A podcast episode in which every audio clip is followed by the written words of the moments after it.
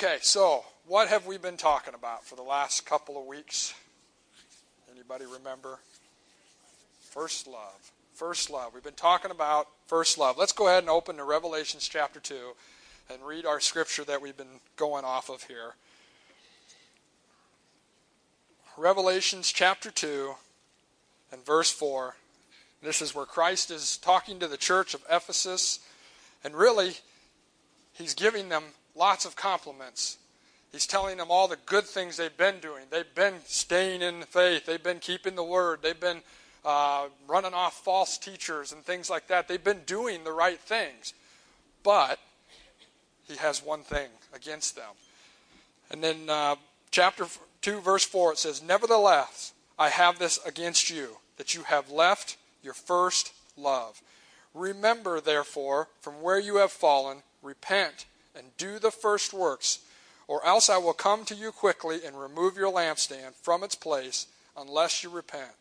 Remember, therefore, from where you have fallen, repent and do the first works. And that's what we've been talking about for the last several weeks, is how we, we can get so caught up with day to day life. We can get so busy, the things of life, even the blessings of God can come into our life and cause us to stray away from our first love. They can distract us and pull us from that. And we talked about how, you know, in the beginning when we first got born again, how on fire for God we were, how consumed by God we were. It's like it's all you could think about. You couldn't wait for the next church service, couldn't wait for the next opportunity to get alone with God, whatever it might be. But as life goes on, the busyness of life, things come, distractions come, the enemy comes, and these things can pull us away from our first love. And so we can still be doing church, we can still be living right and trying to do our part, but without our first love, it's pointless. It just doesn't hold the value. And so we need to return. And that's what he instructs us to do is repent and do the first works. And that's what we talked about the first week. And just a real quick uh, review on that. You know, we uh, I gave you three simple, easy things to do to return to your first love. And the first one was believe. It's as simple as that. We forget sometimes we can believe God for things that He has promises for us for the issues that are coming against us, the things of life that have come against us. And we just forget to take time to believe God and put our faith in God and put our trust in God. The second one was prayer. We don't really pray about things a lot of times. We kind of get distracted, get busy, don't really take time for prayer. And here we are dealing with these issues in life. Instead of praying about it and allowing God to move on our behalf, we just put up with it. And it, and it just doesn't make sense to do so. So we need to get back into prayer. And the third one was abide in the vine, or in other words, the Word of God. We've got to get back to the Word. We've got to get back to spending time in the Word every day. And like I told you, it doesn't mean you've got to spend an hour and a half reading the Bible every day. You don't have to read an entire book of the Bible every day. Even if, if you're doing nothing now, if you'll just take five minutes a day, get into the Word, get into prayer, Spend some time with God, and you'll start rekindling that fire. That first love and that joy that you once had will come back. You know, Jesus promised to leave us with his joy, and a joy that is full and a joy that remains. But if we walk away from Jesus, our first love, life's not so fun anymore. Life gets old, life gets dull, life becomes work. Church becomes work. Helps ministries become work. We just don't have that joy. And so we need to rekindle that. And those are the three easy things. And last week, then, we got into more the church side. And we talked about how the church, and I'm not saying Harvest Church, but just the church in general, especially in the United States, has begun to take this path that's just going further and further and further from God, walking away from its first love. And, and there's so much going on in this nation and so much that's gone away from God that as Christians we can do a couple things. We talked about how we can just give up. We stop praying because what's the point? This thing is so out of control and spiraling in the wrong direction, and the people are, of this nation are going so far away from God and blatantly going against God. It's just like, forget it. I'm just going to live my life over here as a Christian, do my thing, and just stay out of it because the other thing that happens if I speak up, somebody gets offended. Everybody gets offended. And heaven forbid we stand up for what we believe. So it's easier just to fall back and be quiet and live our life for God, yes, but not outwardly, just quietly so we don't offend anybody and we'll just let them do their thing. I'll do my thing. And the other thing that we end up doing, if we still want to teach and preach the word, is we alter it. We change the word so it fits their lifestyles, it fits their decisions, it fits the way they want to live today. We, we start preaching and teaching half truths. You know, we talked about that, that maybe we need to start a new denomination. Instead of a full gospel church, we can do a half gospel church. And maybe that'll be a little more acceptable today's day and age. It'll be a little more cultural relevant, and it might draw people in. Because that's what we want, right? We want people to come to church. We want people to be a ch- part of our church. We want people to experience what we got, but what we're doing isn't working. They're not coming. So maybe we need to change it up. And that's where I decided. I went out and I got a new pair of shoes this week. And they're just like my old ones, but they're new. So I thought, well, maybe if I try some new shoes out, maybe now God will want to move this morning. You're trying something a little different. Anyway, that's stupid. But, but seriously, we can get caught up in that and start trying different things. And you see it a lot out there in different services and stuff. You get online, and maybe you're watching something, and it looks right, it sounds like God, but just isn't quite right. They're trying to create something. They're trying to create a move of God. They're trying to culturalize the church. They're trying to come up with something new. Well, Jesus is telling us we need to return to the first works, not new works. We don't need a new Jesus. We don't need a new Bible. We don't need new word. We don't need new messages. It's all right here, and it's still relevant. It still fits, and it still works. But the only reason it's not is because we've drifted as a whole. And I'm not saying again, you, I'm not saying Harvest Church, I'm saying as a whole. It's just like there's nothing going on out there, God. You don't hear of revival. You don't hear of healings. You don't hear of miracles. You don't hear of the miraculous. Where is that stuff? It's back with our first love, in the first works. We need to get back to doing those simple things. And in the church, you know, our first love, who's our first love? Jesus. Who's Jesus according to John 1 1? The Word. Our first love needs to be the Word of God and the Word of God alone. We need to preach the Word, we need to teach the Word, we need to speak the Word, and we need to study the Word. Nothing else. We don't need to worry about all the other stuff. We don't need to worry about whether or not our worship is good enough for today. We don't need to worry about whether or not the seats are comfortable enough for our guests to come in. Yes, those things are all right, but they're not relevant. They have nothing to do with the anointing that we're going to seek, that we're going to talk about today. They have nothing to do with the power of the uncompromised Word of God. We looked a lot at 2 Timothy about today's times and how the world is traveling this other path and how they will lay up for themselves uh, teachers They'll lay up for themselves preachers that'll tickle their ears, give them what they want. They don't want to be held accountable. They will not endure sound doctrine. They will not endure things like we talked about Jesus is the only way to heaven. They'll say things like, well, God loves everybody. Why would God send anybody to hell? He loves everybody. Everybody's going to heaven. It's not how it works. That sounds good, and it's a half truth, and it sounds righteous. Why wouldn't God want to do that? Well, of course he does. He wants to do that. But it's not the truth, it's a half truth. And it gets watered down and it gets into the churches and then it becomes this popular thing. And, but yet, there's no power in that because it's not the true Word of God. So we need to, as in 2 Timothy 4 2 says, preach the Word. Need to be ready in season and out of season. We need to convince, rebuke, and exhort. It's preaching the word of God, the uncompromised word of God. And as our part as a church, we need to be doers of the word. You know, we come like, and this is what I've been saying from the beginning. We can come to church on a Sunday morning and hear the word of God, hear a message like this preached, and we know that this is what we need.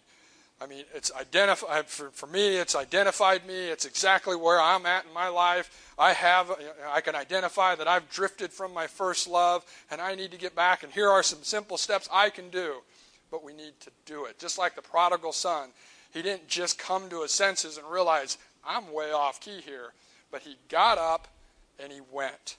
He went back to his father. He did something. He didn't just sit there and go, "Oh me, oh my." That's what I need to do, but and then go back out, leave church after hearing a message like this, and do nothing with it. And so that's what we've talked about the last couple of weeks. We talked about the personal side, we've talked a little bit about the church side, how we need to be speakers of the word, teachers of the word, doers of the word. That's what we really emphasized on last week was getting back to the word of God and getting into that. And again, it's not that we've walked away from the Word of God here at Harvest Church. Pastor preaches the Word of God. You will get and hear that each week. It's what we do with it at that point, it's how we come into service. I told you that. I'm getting back into this. I used to do it, but I'm getting back into it. When I come to church, I start confessing and declaring that I'm going to be changed today 100%. I'm never going to be the same when I leave this service because I am about to be preached and told the Word of God. And the Holy Spirit will make that real to me, and it's going to change my life every time. Every time we come, we can have that attitude, and we will walk out changed if we desire that. It's a, it's a heart's attitude. and if we do this, if we're doing these things, if we're preaching the word and speaking the word, this sets the stage for what I want to talk about today. And that's the anointing of God.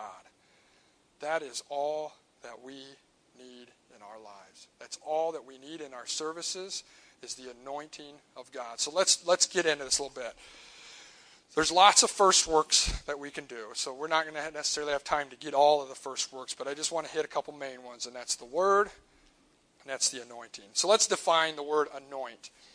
Uh, in the Greek, it's chrio, C H R I O, and it's the smearing or rubbing of oil or perfume, perfume upon an individual the smearing or rubbing of oil or perfume upon an individual. We see this a lot in the Old Testament when they would anoint a king over Israel. The prophet of God would go, he'd have oil, he would put it on his head, and they'd rub that into the, the king's head, basically setting that person apart. And it was, it was to depict God's anointing upon that person to do that. In other words, God's grace to do it, God's power to do it, and God's calling on their life to lead and to be the king over Israel.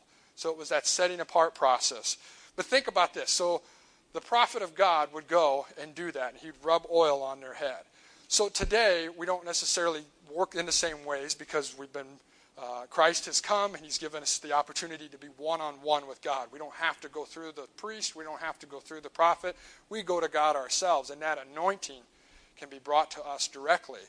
And there's lots of scripture we can get into, but we don't have time, so we're going to kind of keep moving. But but think about that process of, of smearing or rubbing of oil or perfume upon someone to anoint them. It's a hands on thing. When God anoints you and I or our services, his hands are on our lives. His hands are on our services. He is 100% involved in the process. He's equipping us, He's giving us what we need, He's empowering us to do His will. And that, if you think about that, God's hands directly on your life, anointing you to do what He's called you to do. That's why we need to seek the anointing. That's why it's such a desirable thing. But here's the thing God will not anoint what isn't His. He won't do it. If it's not His word, if it's not His will, if it's not His purpose, He won't anoint it. And this is, goes back to what we've been talking about. We can do lots of neat things and exciting things and try and drum up ways to be relevant and cultural and try and drum up a move of God. But if the Lord doesn't build the house, those that build the house labor in vain. And like we said last week, we can still build the house. We can do this on our own. We can have church every week all on our own. We can do this 100% on our own. Just like Abe was saying, I got nothing good to say this morning. There's, there should be no reason you're coming here to hear me preach, if you want to call it that. Come here to hear what God would have to say. The anointing of God, desire God to move. And if God, if we come seeking the anointing, the anointing can get on the preacher, and that's God then working it. God will do what he wants to do. And and and I know pastor seeks God every week what to preach and to teach, and I know God is on his heart moving him in the direction that God would have him to preach and to teach. That's the working of God, that's the anointing of God. Another thing, you can't be anointed by God if you don't go to Him for it. That sounds simple, But He's the one. He's the anointer. You can't get it anywhere else. You can't get it by wearing a new pair of shoes. That's not how it comes. You can't get it by having great sounding worship. That's not where it comes from. It comes from God Himself, and we need to go to Him and seek it from Him. And we do that by believing God, praying, abiding in His Word, those simple, simple, simple things. We always think there's something huge and spectacular and, and some giant thing we've got to do to earn God to move in our lives. Keep it simple. God made it simple. And if we do these simple little things, these simple first works, we'll return to our first love, and these things can operate and move in our lives. As a church, if we are not preaching the uncompromising Word of God, seeking God by prayer, worshiping God in spirit and truth, there's not going to be any anointing. It's not going to be there. Individually, if we're not believing God, if we're not praying, and we're not getting into God's Word, there's not going to be any anointing on your life. Now, this anointing process or the smearing uh, or rubbing of oil on, it's symbolic of the Holy Spirit. You know, in the Old Testament, people couldn't be filled with the Holy Spirit because they weren't born again. The Holy Spirit could get on them, but that was as far as it went. Well, now we have Jesus who's made that way. We have that one on one connection. And so, really, the anointing is the Holy Spirit. I mean, He's the one that carries out the will of God here in the earth.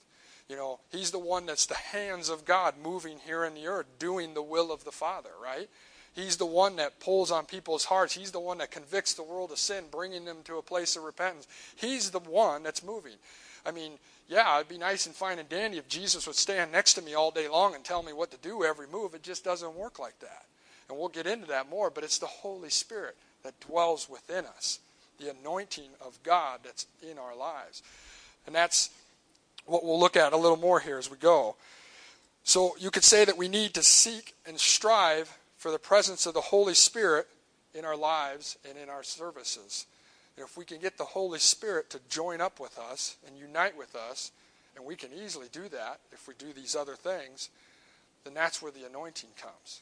And and I was I'd never really noticed this before, but I was reading different scriptures, and you can you know just like the Jesus and the Word are the same thing, and if you find Jesus in Scripture, you can put the Word in there, and it still reads exactly the same, and vice versa. Well, I'm finding that you can do the same thing with the Holy Spirit and anointing. And you can change out them words and it still reads exactly the same. And it makes exact sense. Those two work hand in hand. The Holy Spirit's the hands of God anointing our lives. So I want to tell you why it's so important to seek the anointing of God. I think you're already getting that, but let's look at some scripture. Let's go to Matthew chapter 3.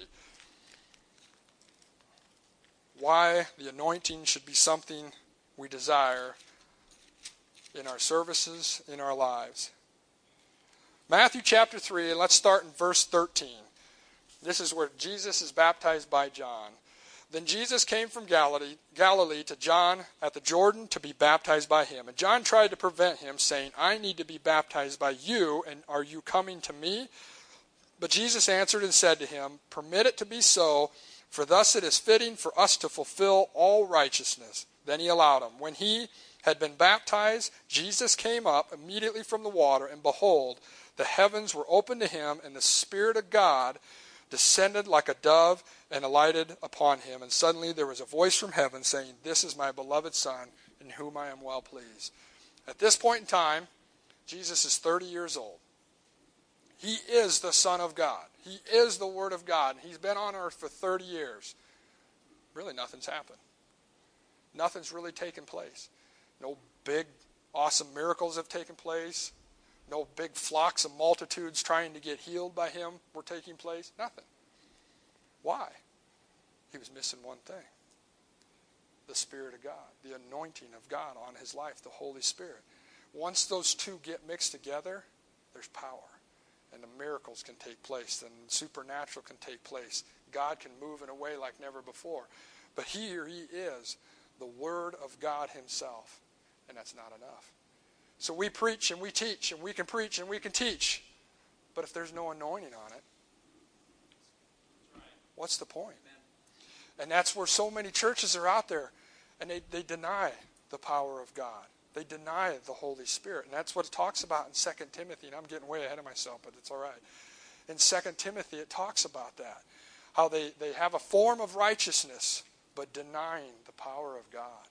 They're leaving out the Holy Spirit. So they're preaching the word, but it doesn't do anything because they need the anointing of God. That's when things happen. Jesus Christ Himself needed the anointing of God, the Holy Spirit of God on His life.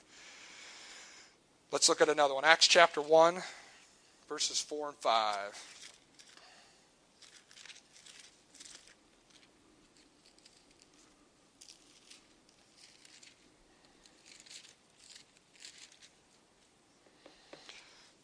So Jesus died on the cross, has been raised again by God, and the disciples are wondering, what do we do now? kind of thing.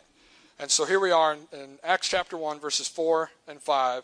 And being assembled together with them, he, or Jesus, commanded them not to depart from Jerusalem, but to wait for the promise of the Father, which he said, You have heard from me, for John truly baptized with water, but you shall be baptized with the Holy Spirit not many days from now. And if you jump over to verse 8, but you shall receive power when the Holy Spirit has come upon you, and you shall be witnesses to me in all Jerusalem, all Judea, all Samaria, and to the ends of the earth. They had been walking with Jesus Christ, the Word of God, for three years. They have heard him teach, they have seen him preach, they have seen him do miracles.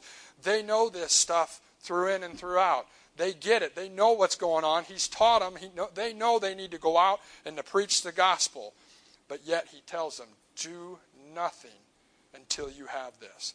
Do you think there's some importance to the baptism of the Holy Spirit, to the anointing of God in your life, to the presence of the Holy Spirit in your life? He wouldn't let them do anything without it because that's where the power comes from. When the Word and the Spirit mix, then God can move in ways like never before. And if we look at Acts chapter 1 and 2, one little side note here, it says, until the day in which he, or Jesus, was taken up, after, after he was taken up and gone. Jesus is no more. Again, it'd be nice if he stood right beside me and told me everything to do and say throughout the day. Wouldn't that simplify it? But he didn't have to because he gave us the Holy Spirit. After he, through the Holy Spirit, had given commandments to the apostles whom he had chosen. That's the connection. The Holy Spirit is our connection. That is our, our, our radio to command post, if you want to call it that. And God uses, and Jesus uses the Holy Spirit to move us, to lead us, to accomplish His will. That's the connection now. That's how they set it up. That's how God set it up to work with in our lives. So that's why it was so important for them to wait for the Holy Spirit. They needed that baptism, that infilling of the Holy Spirit to be effective witnesses, to be able to be effective preachers and teachers of the Word, and to have the power of God, the miraculous things confirming His Word and behind them as they preached and taught. Again, it'd be nice if Jesus stood beside us, but that's not exactly how He set it up. So let's look at one more example of how God, how the Spirit of God and the Word mixing create the miraculous. Let's jump over to Acts chapter 6. This is probably one of my favorite portions of Scripture.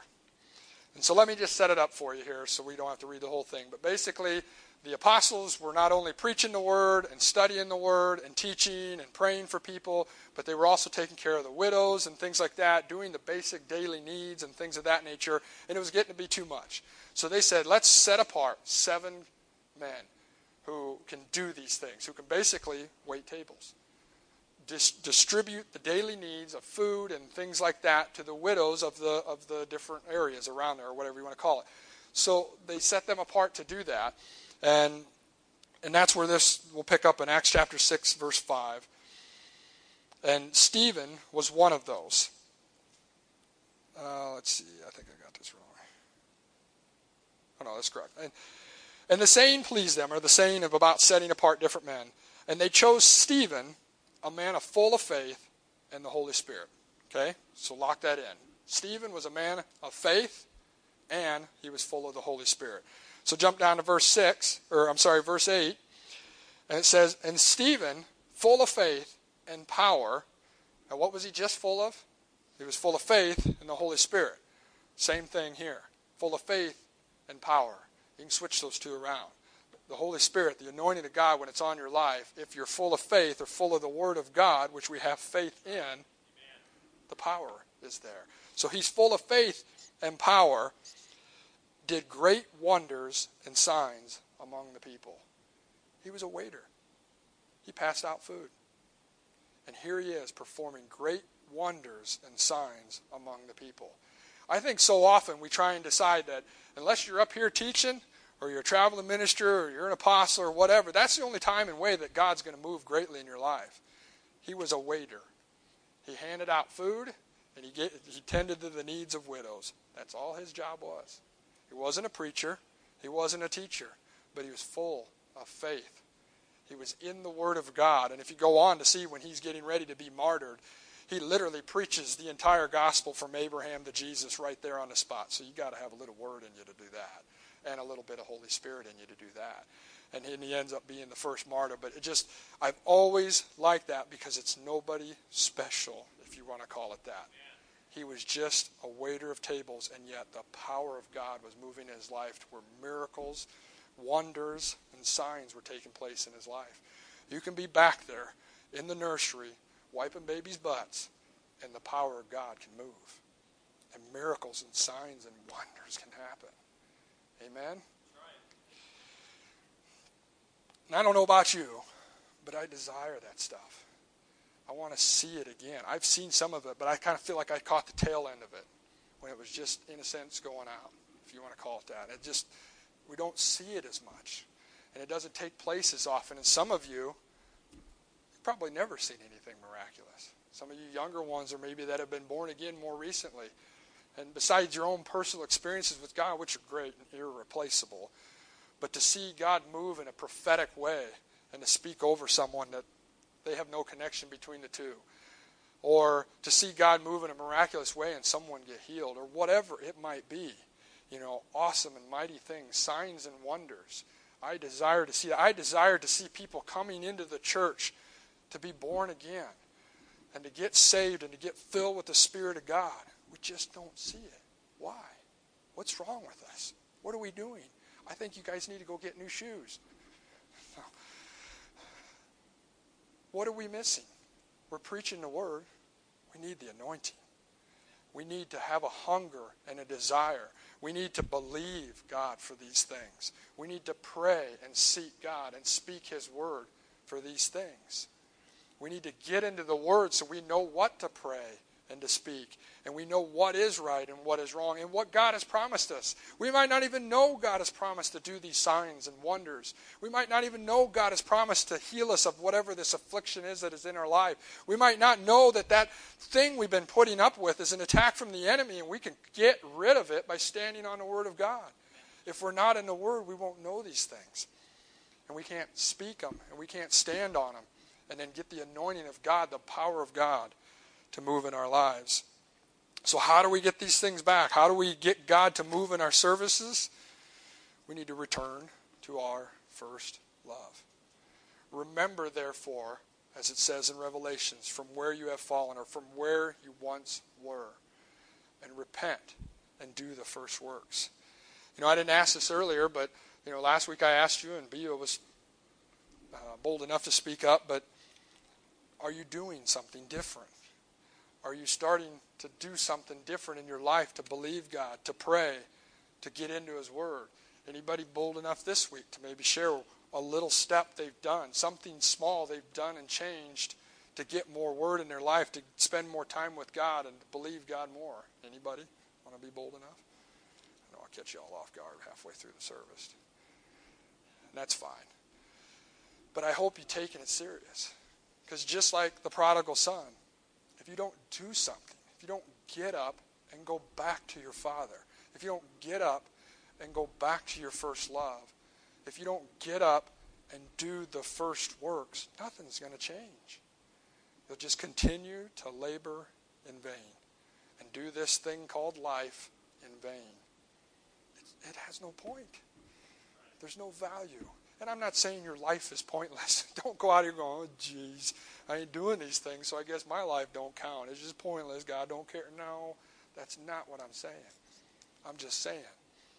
If we do these things, these small steps, take these small steps, start spending more time with God, start preparing our hearts before we come to church, and, and believe God for these things. Believe God for the anointing upon our services. Believe God for the anointing upon pastor when he preaches and teaches the word of God. Believe God that you're going to walk out of here different when you come to church on Sundays because you're going to hear the word of God and the anointing is going to be there and the power of God is going to move in your life and change you. It's that simple. It really is. Revival starts here. It's right here in our hearts. If, if our hearts don't get revived, we're not going to see these things. We have to want it. We have to go to the anointer and get it there. And if we aren't seeking Him and desiring that and going after it, and let me just say, in the beginning, it might not seem like a whole lot of fun. It might seem like a little bit of work. But if you do these small steps, Jesus promised His joy. And if we start going back to our first love by doing the first works, that joy is right there. And we talked about that. But that joy that we so long for and miss is right there. And we stay in that, and that joy remains. And that joy, he says, will be full. I tell you what, I've been getting fuller and fuller of joy in the last several weeks as I've been studying this and getting into the Word and preaching and, or, or teaching this or whatever you want to call it. But just spending time with God it's just uh, filling me up with joy. Life's a little more fun again. And that's the way it should be. Amen? So we need to believe as a church. We need to expect God when we come to church. We need to pray. You know what we do on Wednesday nights? We pray. And I know not all of you can make it because you got work and stuff like that. But if you're at home, this is a huge, great step in the right direction come and join us on Wednesday nights and pray. Sometimes I think we forget that we're a Holy Ghost church. Why are we so quiet about the fact that we are proud to speak in other tongues, pray in other tongues? What an awesome, mighty gift from God to have the anointed one within us, the Holy One of God within us, who knows all things, exactly what we need and which direction to go. Pray on our behalf. If Jesus was standing beside you all day long and you had a need coming up and you didn't know what to do, what would you do? Uh, hey, hey, Jesus, what should I do here? Right? It's that simple. Well, why don't we do that? And when we pray in other tongues, we start laying that up. We start straightening our path. We know which direction to go. All these wonderful things can happen by doing that if we take time to do it. And that's what we do on Wednesday nights. And we pray for our nation, we pray for our local government, but we pray for the church too. And so I encourage you. That's a good little step that you can take. Half hour a week. Half hour a week. Come and join us and we unite in prayer. God will move. God will move when we do that. We need to abide in the Word, you know. We've been talking about this on and on and on and on and on, but it's in the Word. We've got to be in the Word. We need to preach the Word. We need to convince with the Word.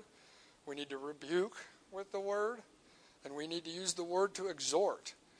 And then, like we talked about this week, we need to seek the anointing of God, the Holy Spirit, to be on our lives. When we believe the word, when we pray the word, and we preach the word, that's something God can anoint. That is His. His word He can anoint. And when we speak His word and we believe His word and we're praying His word, that's something He can and will anoint. God will watch over His word to perform it. Not our will, not our desires, not our words, but His. And in that is everything that we need. Everything that we have need of is in His word. That's something that He can put His hands onto. That's something that the Holy Spirit will get involved with. So as we come on Sunday mornings, let's seek the, seek the anointing of God. Let's seek the Holy Spirit. Let's invite Him to be a part of our services. Amen. Let's not be ashamed of the fact that we are a Holy Ghost church, that we do believe in tongues and interpretations of tongues. When was the last time that happened? Those are the gifts of the Spirit. It's nothing to be ashamed of or feel awkward about. That's the wonderful gifts of God. and we need to get into the Word and see them things and get a hold of them things and then seek the anointing of God, and God will come and join our services. And it's not that He isn't here. Don't misread that. It's not that we're doing anything wrong.